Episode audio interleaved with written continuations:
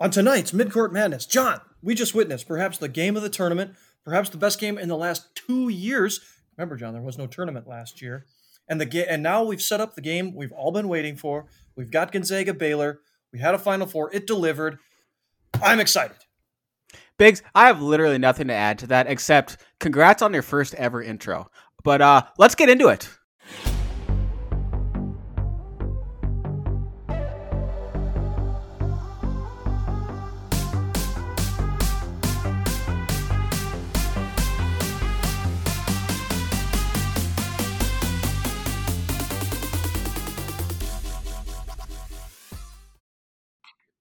All right, John, let's pick it up here. Final Four just concluded. Whew. It was a crazy game.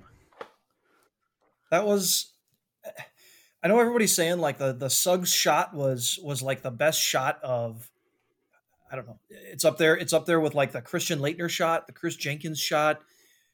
I, I don't know if it I don't know if it's like goes down as maybe one of that that kind of level of shot. But I mean, when you're packing in the pressure of an undefeated season, a freshman who is going to be, you know, everybody's obsessed over, going to be a top probably a five pick in the draft, knocks down the shot with all the the pressure of little Gonzaga knocking out the blue blood and you know avoiding the huge upset. That's big time stuff. Yeah, and you know you talked about some of those big shots. A couple more I want to add. Luke Maye against Kentucky. Um, Mamadi Diakite against uh, Purdue in the Elite Eight a couple years ago. That was a great Yeah. shot. People, a lot of people forget. And then-. I'm a North Carolina fan, so I'm just gonna say this: the, probably the most forgotten shot of all time. Marcus Paige double clutch against Villanova before the Kris Jenkins shot. Ooh. I would say if we want to just stick with all the Carolina big shots, I mean Wayne Ellington knocked on some big shots, and they beat Clemson back in the day to to keep that North Carolina streak of always beating North, uh, Clemson.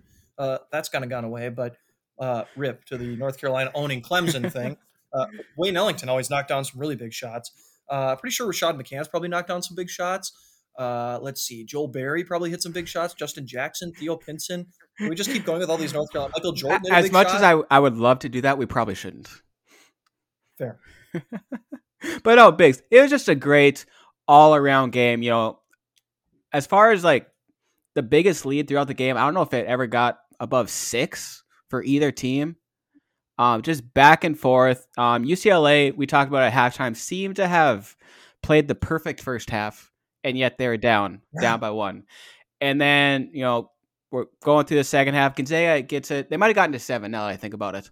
Um, and at that point, I'm thinking, God, I think they're going to pull away at this point. That was probably five to eight minutes in. But no, UCLA, to their credit, came back. Um, Gonzaga would try and get that lead out, and UCLA would just keep hitting big shots. And then right at the end, they had their chance. Uh, some people thought it might have been a block. Some people thought it might have been a charge. Um, I think they got it right. And then we got free basketball because of it. And then a great overtime. Yeah, the overtime. You just, I, I don't know about you. I just watching the game, I just kept waiting, kept waiting, kept waiting for that Gonzaga kind of tidal wave run for the for them to go on kind of that. You know, we talked about that that spurtability kind of run where they go on that 12-0 run to finally get some breathing room.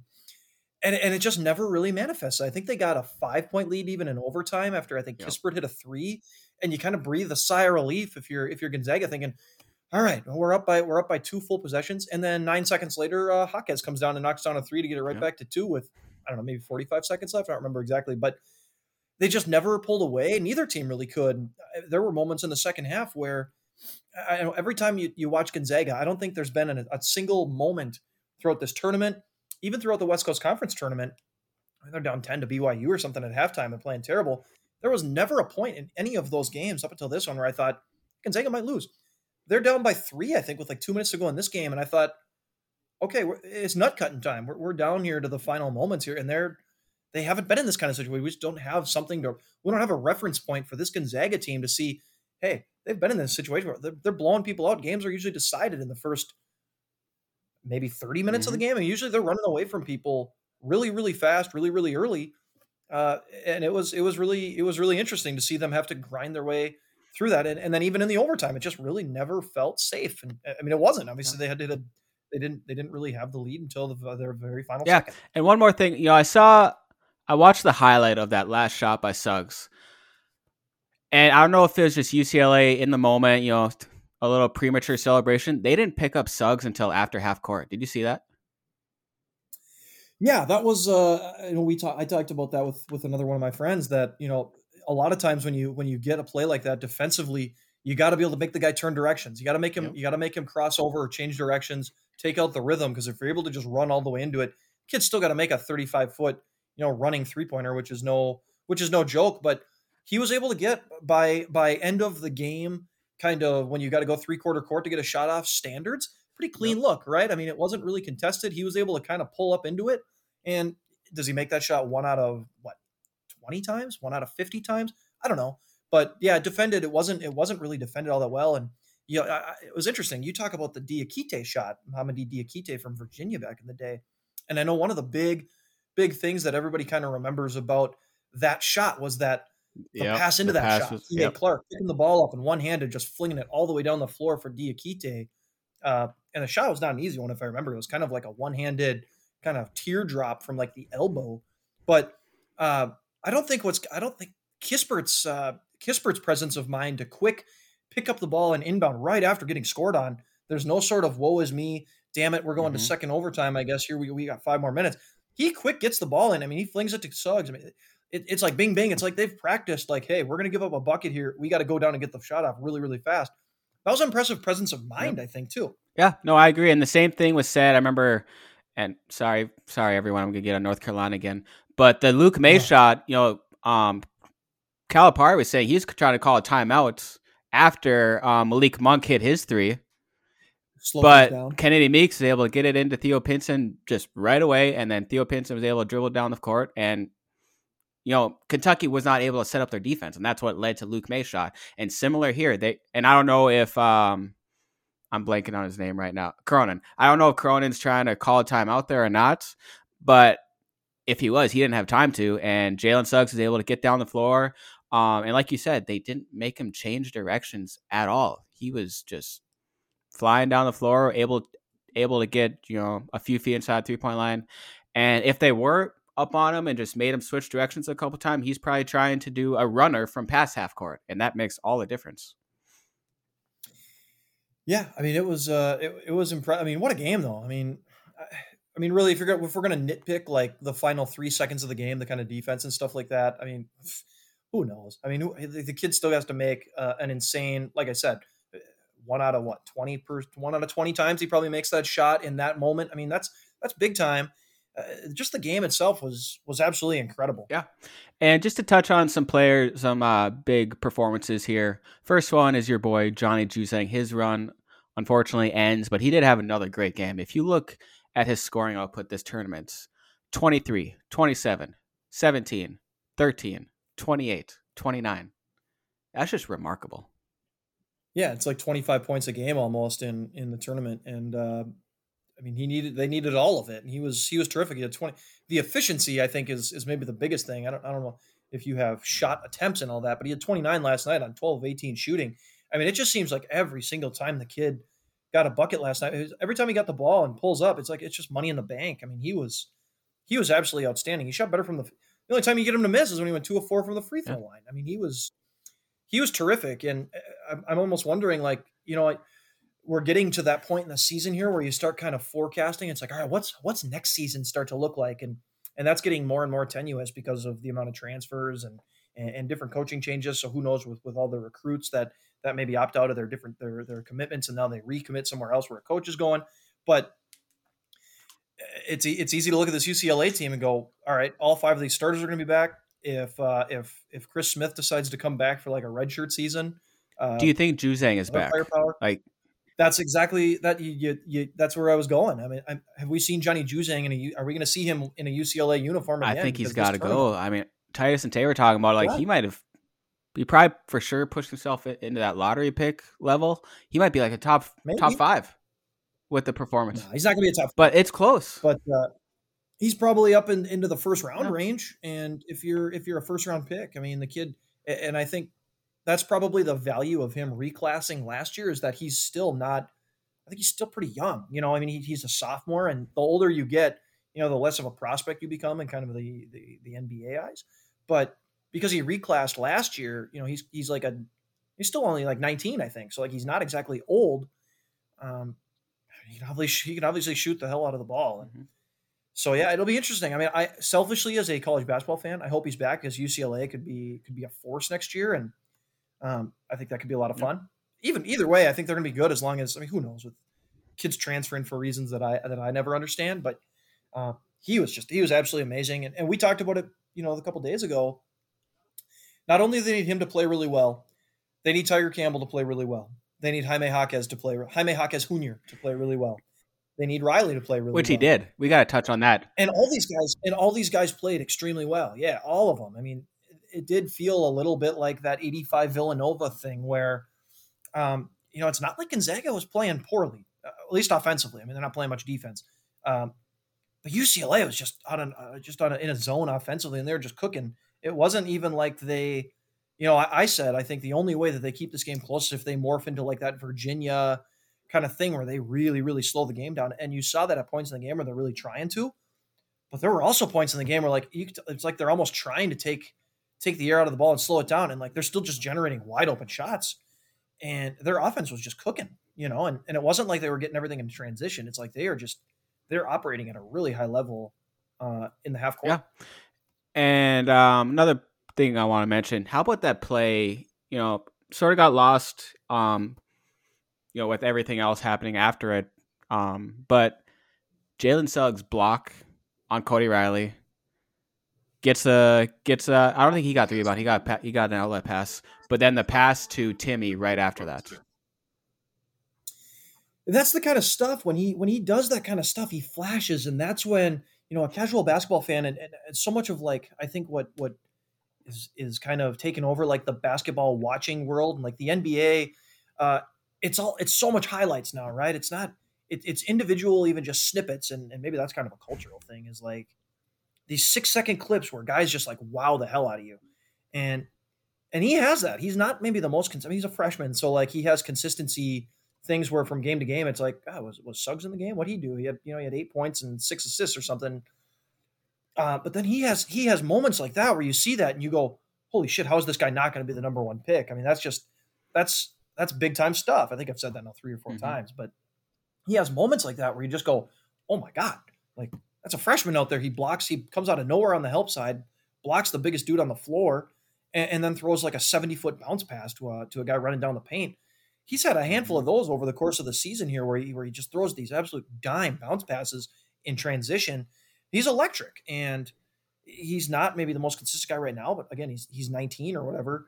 He has moments like that where you see that and you just go, my my goodness. And I mean, that was I, I don't even know if I can call it a turning point in the game because the game ended up, you know, being decided on on the last second shot, but it was a it was just plays like that. I mean, that wasn't even the only one. I mean, there were just so many massive moments and massive plays from both sides. It was just a terrific, just felt like one of those heavyweight boxing matches where both teams would throw just these monster haymakers and their team would take it and then they'd throw a haymaker of their own, you know, because I'm guessing, I don't remember the exact play by play, but my guess is right after that Timme dunk, UCLA came down and got a bucket. Yeah, very well could have. And so yeah, Gonzaga pushes through to uh to Monday night. Um and you know we've talked about how these national title teams seem to always have that game during the tournament where they're really tested. Um Virginia had that, you know, we we already mentioned the Mamadi Diakite shot against Purdue. That was their game. And then they survived that. They also had in the final four when uh Kyle Guy had to get fouled and make three free throws to win that game. Um and this is that game for Gonzaga. We've already talked. Baylor has had it. Uh, they had it last weekend, and Gonzaga has had theirs, and now they're meeting up. And you know, let's get to that Baylor game. Um, that one wasn't much fun to watch. Not gonna lie. No, who would have thought? I mean, I, I know neither of us would have, and I don't think anybody else really covering that. I don't know how you realistically could have gone into like into Saturday morning thinking, all right, one of these games is going to be great, one of these games is going to suck, and it, it was the complete opposite of what actually played out. One game did one went, one game was great, and the other did suck, and it was the Baylor Houston game that kind of Mhm. sucked. You know, unless you're unless you're a Baylor fan and you just love you just love your Baylor Bears and you just want to see them steamroll teams. Uh, you know, from a from a neutral perspective, man, that game was awful, Yeah. and and it was over. It was over Ten, fairly early. You could tell like worst case scenario your Houston gets stuck in the mud and Baylor's just got a little more juice, and and that played out almost to a T. I mean, they just they couldn't keep up. they not only couldn't keep up offensively, but then the defense, Baylor was just operating on on a whole another level. And I mean, that was exactly the kind of thing I think that sets up Mon- what makes Mondays set up so well is that Baylor looked like a, a viable challenger to what Gonzaga has been all season, which is a juggernaut. Baylor looked every bit kind of the juggernaut capable of taking them down. And, and Gonzaga looked like they've got a little crack in the armor. And and here we go. Now we've got uh, a couple of Goliaths going at each yep. other. And so, yeah, Davion Mitchell was just huge that game. He had 12 points, 11 assists, and somehow he was more effective on defense. You look at their box score at halftime, was, I think it was Sasser had 17, and then one, I can't remember who it was, had two points, and another player had one point. And that was it as far as points for Houston. Yeah, they took they took uh they took Jarreau and Quentin Grimes both just completely out of the game. Neither of those two guys really, really did anything offensively of note. I think they probably combined for about ten or twelve points. And, and you're just not going to win if you're Houston with the, with those two guys not giving you anything. You just need more. They just don't have. You know, we talk about with Baylor. With you know, Matthew Meyer can come off the bench. Adam Flagler can come off the bench. Chamo Chachama, uh, Tchamwa Tchatchoua T squared can come off the bench. All three of those guys, I think, had double figures last night. Houston just doesn't have that kind of juice really off their bench. They don't have guys that can come in and basically impact or change the game over the course of a couple minutes, even. They need Grimes, they need Jarreau, they need Sasser, and they need to dictate things on they need to play on their terms. You know, they need to play slow, and they just couldn't you can't win this game if you're in the 80s.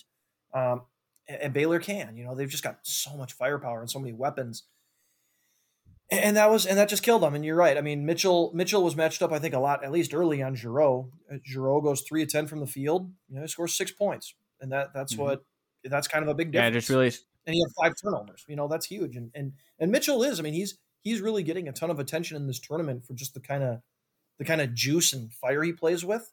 And I mean, he's he's an impact player. He's one of the. I think he's the the defensive player of the year in the country. He's one of the best perimeter defenders and there's a reason he's kind of boosted his mm-hmm. stock, and now a lot of people have him as kind of a, a potential high first round draft pick next year. And I mean, he's really playing his way into that kind of mix. I mean, you, you just watch him play, and I, am not sure. You know, we watch Gonzaga, and, and you think, I don't know who the best player in this team is. Sometimes I think it might be Timme, uh, even though he's kind of he he sometimes gets you know forgotten about when you're talking about Kispert and Suggs and.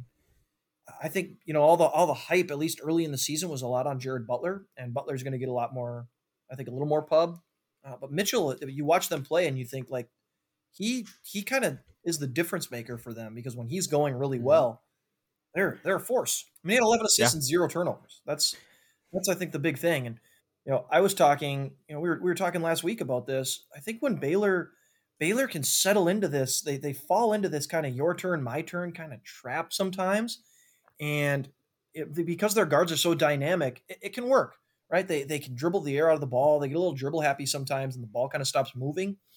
And, and that's what kind of allowed, I think, Wisconsin to get back in the game after they got up to a huge lead on them in the second round.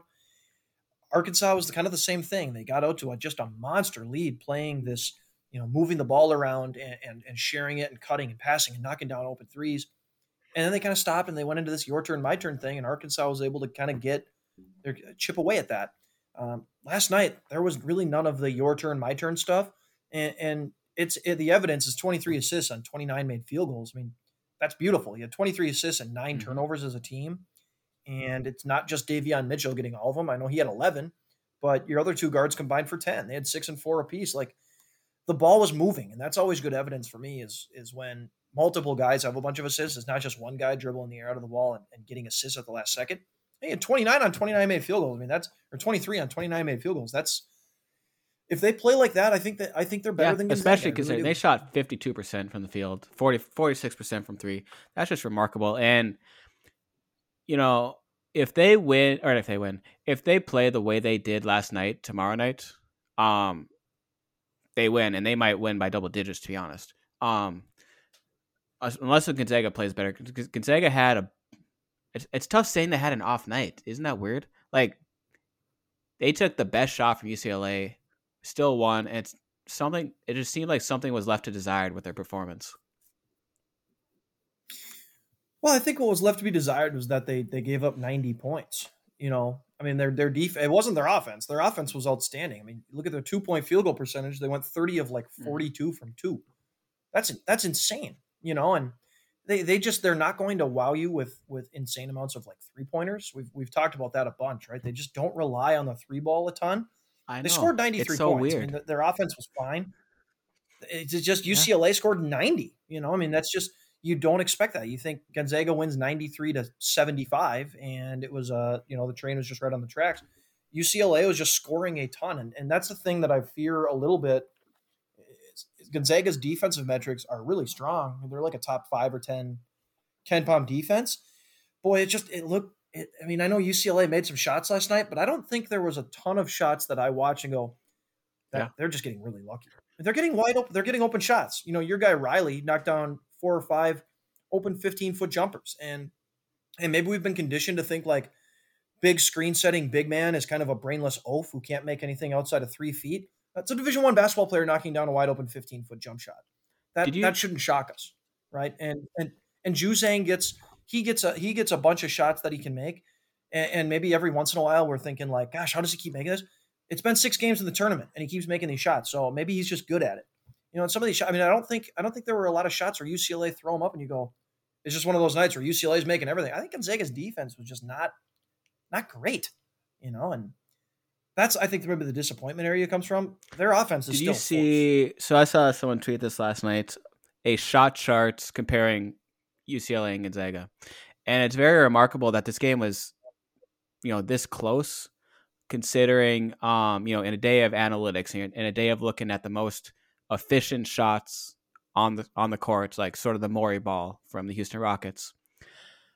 If you look at Gonzaga's shot chart, it's all three pointers, layups you look at UCLA's, they made so many shots and attempted so many shots from like that free throw line area. The least efficient shot in basketball and still was able to keep up with Gonzaga. I think and like it makes sense. Like Juzang, yeah, he's obviously he can shoot from the outside too, but he likes to take that sort of mid range shot. And same as Hawkes too. Yeah. Yep. Yeah, you're right. That they were. I mean, they were just they were terrific operating in that area. I mean, they've got big. They got big guards. I mean, all, all of those guys are kind of in that 6'6", 200 to two hundred and twenty pound kind of range. Where you know Gonzaga has has good sized guards, but I mean UCLA's got kind of an advantage from that perspective. And you watch, you know, Juzang Juzang drives in there on kind of a one or two dribble kind of pull up, and and guys just he's he's just good at elevating and finishing over smaller defenders. And a lot of times they would have either Ayayi or Suggs or you know one of those guys are are, are Nembhard kind of guarding him. I mean, he's just they're really good in that area of the floor, and that's kind of a lost art, as you kind of mentioned. The NBA kind of has has uh, has has trained us to only take threes and only take layups, and, and that's what Gonzaga does. I mean, they get a ton of stuff in the paint, you know. Um, but you're right, UCLA was terrific in that in that kind of area of the floor, and and maybe that is kind of the the uh, uh, the market inefficiency is if you play this game over and over and over again, and maybe those mid range shots don't fall at the same kind of ratio they did last night, and Gonzaga does win by 18 more often than than not. Um, but they're still good shots. I mean, they're they're open. I mean, you can't turn down a wide open elbow line jump shot. Some of those things that, that UCLA was getting, it was like Gonzaga was kind of okay giving those shots up, and they just Yeah. kind of kept making them. So Biggs, all of this has led to previewing tomorrow night's game. And we have a game that was taken away from us in December. I believe it was December 5th. A game coincidentally also in Indianapolis. Um, the, the morning of gets canceled due to COVID. We have Gonzaga, we have Baylor, long thought all season to be the two best teams in the country. And it's really the first time since I think it's 2005 that we have the number one and number two teams as far as like the bracket reveal. Um, that we have the number one and number two teams battling out for the championship. And this might be the most anticipated championship game since then. Now it's 2005, North Carolina, Illinois. Um, what matchup most intrigues you in this game? I mean, how do you not go with the the Suggs Davion Mitchell point guard matchup? I think those two guys are are not only maybe like the best players on the team. I, mean, I, I would I wouldn't go that far. I think both those guys are like the X factor pieces for the for each of their teams, in, in that the team kind of goes as those guys go. And Suggs, you know, I know uh, uh, Jeff Borzello, I think, tweeted after the BYU you know, WCC championship game. He said something like, you know, Suggs is their X factor, and, and you got a bunch of folks saying, how can a top five pick be an X factor? It's like, well, he's not their best player right now. He's their best prospect. Mhm. That's a, there's a big difference there. Um, but he he gives Gonzaga just a higher ceiling than any other Gonzaga teams in the past. You know, Corey Kispert, Gonzaga has that type of player pretty much year in and year out. You run back through the last like 20 years of Gonzaga teams, they have guys that are like Corey Kispert. Drew Timme, Gonzaga consistently has players that are that are like Drew Timme. Maybe not quite as good as either of those guys, but they've got good big guys. They've got good swingmen who can kind of score it.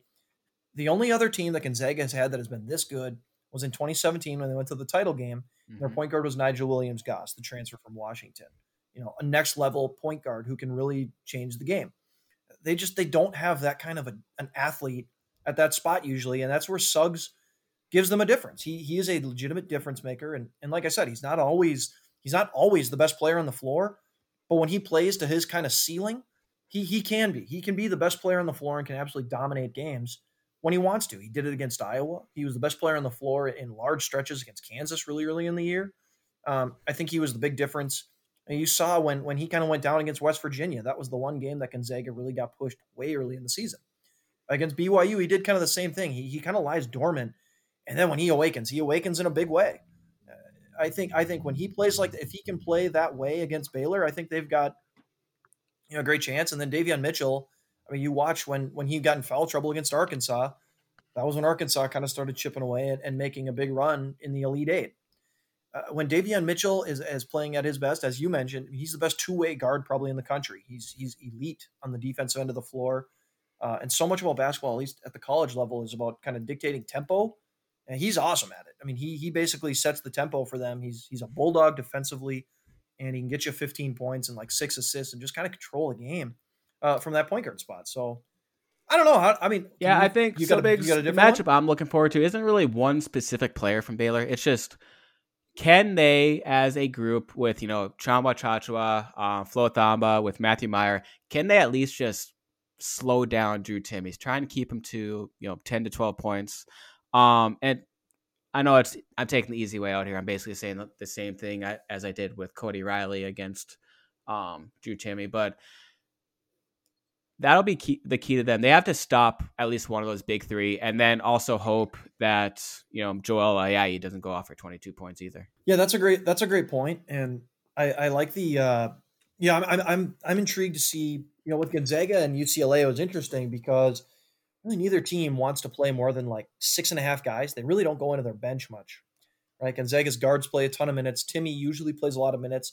He's been in foul trouble the last couple of games. It seems like. Uh, does Baylor have kind of the offensive punch that can that can get a couple of these guys in foul trouble? And Baylor has. Uh, they got three guys off the bench that can really come in and change the game. And and and in a game like this where we're we're measuring just like the slimmest of margins, what little thing can kind of what ace in the hole can kind of put you over the top? Couple of those bench guys like Matthew Meyer when he comes in, the guy can the guy can fill it up in like mm-hmm. a really small amount of time. He can he comes in flamethrowers. Um, it'll be interesting to see if Gonzaga can can defend all those guys because if if Timme gets in foul trouble and and for whatever reason he's got two fouls, you know, eight minutes into the game then you're you're really you're really at a position of weakness here because they're not really built to I mean they don't they don't necessarily rely on any one individual player. That's what makes Gonzaga so special. But they also don't have eight or nine guys like Baylor does that you can throw out there on the floor and and really trust. You, know, you have Anton Watson who like does kind of the dirty work stuff for them and, and is a nice is a nice defensive player. He's out there to you know set picks and like roll to the rim, but he plays good defense. Um, but I mean, Timme's just a whole nother level of a player. So you got to keep him on the floor. It, will be really interesting because Baylor has a lot, a lot more firepower in terms of like strength in numbers. You know, Biggs, did you enjoy? Um, I thought about this at the end of the game, that UCLA Gonzaga game. Drew Timme taking that charge, and they made such a big deal about how you know he risked it with four fouls. It's like, well, if it is a block, and yes, he would then foul out. I mean, it's two free throws with a second left, and the game's over anyway. I honestly didn't think a second about it that he had four fouls. I mean, that was just kind of like it feels like that's one of those where it's it's the very end of the game. You're in the final five seconds. You're probably not thinking a second about how many fouls you got. It's just kind of almost like a, a reaction kind of thing. Like like when my dog hears the doorbell ring, he barks. Uh, when a woman hears um, "Man, I Feel Like a Woman," you know, by Shania at the bar, they turn into a woo girl. I think Drew Timme sees Johnny Juzang driving, and he steps up into the lane to try to stop him. I think I think it's a, a, pure reaction thing for him. And I mean, that was a huge, massive play. I mean, think about the Stones how easy would it be if you're a big guy there to like come screaming in and like jump and like not stay vertical. I'm, I'm, like making my hand motion right now, like I'm sticking my hands to the sky and I'm like blocking the shot while I sit on the couch. Um, how easy would that be though for for a guy to come in there and basically not take the charge but try to try to meet him at the rim and and at that point you probably have like a 70-30 chance of getting a foul call. Yeah, especially in in nowadays you think of like, you know, high school athletes getting their mixtape out there and they want those big giant blocks that go 10, 10 rows into the stands. Yes, he's just. He's Yes. just sitting there. He's Turn just sitting old. there. Wait it, you boomer. As you would say, I'm yelling at the clouds right now. Know they deserve it. also, should we should we do our uh, charge versus block rants that and how we love the charge and other people are just Hold on, I'm waging a war against it? I'm, I'm looking outside right now, and there are a couple of clouds that are just just pissing me off out there. I I cannot stand them. Um, I'm I'm advocate of the charge. I, I know it's become like a popular kind of thing here, especially this year. Where it has gotten a little out of control. The amount that the referees love the charge call, and and I've I recognize that refs love the charge call, and I think uh, I think it's Titus who always says like if you change it from you know they can they can put their they, they give out the huge kind of strikeout punch sign. If you change that to like if they've got to do like jazz hands or something, like refs are not gonna like the charge call is gonna go way down. I I've been I've been I've thought that for a long time. That No, I, I, I love the the- showmanship. I love it. I want Right. more bigs. I want and, and more. so do and so do refs, and I think that's why the charge call is as popular as it is. There's there's I'm so conflicted on this because there's part of me that's like, you know, the, the charge call does get a little it's not 50-50 anymore. Like refs will call charge on so many things. I don't know what the percentage is, but like there's a lot of them where the guy is moving, it's like it's a bad call. And there's another part of me that's like, you know what? There are enough rules in sports now that all benefit offense. Can we Mhm. can we make life a little easier for defenders? They got nothing. Like you can't touch a guy anymore and you get a foul call. It's like how many points do we want? You know, and boomer take alert. I like watching a little defense once in a while. I like guys making the offensive players like work a little bit for their shots. Last night we had 183 points in a in a semifinal game. So I mean, obviously the offense ain't suffering too much. I also want to see an offensive player. Maybe you know what you don't see generally Gonzaga struggle with with offensive foul calls. You don't see Villanova struggle with offensive foul calls. You don't see good teams do it. You know why? Because they don't have dumbass guards uh, plowing into defenders. Jump stop. You know, play under control. Make the pass or do a floater instead of trying to or, or run or- through the or guy. pump fake. You know, like draw a foul. It's like it's not Yeah. that hard to just not plow into guys all the time. I, I do think that the charge call has jumped the shark a little bit, and Ren refs are a little obsessed with it. I mean, I think it was a terrific play by Timme, and that's what Mhm. I know. A lot of people will say, like, get that charge call out of there. We want to see plays at the rim.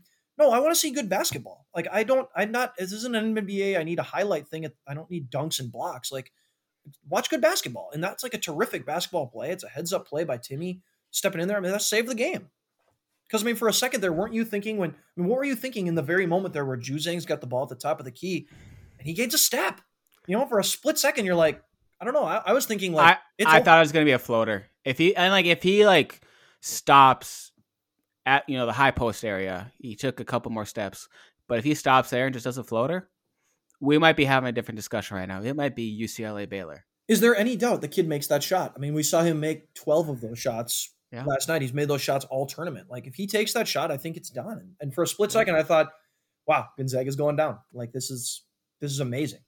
Yep. And then even after that whistle blew, a part of me is like, he's heading to the free throw line. He's gonna make at least one of them.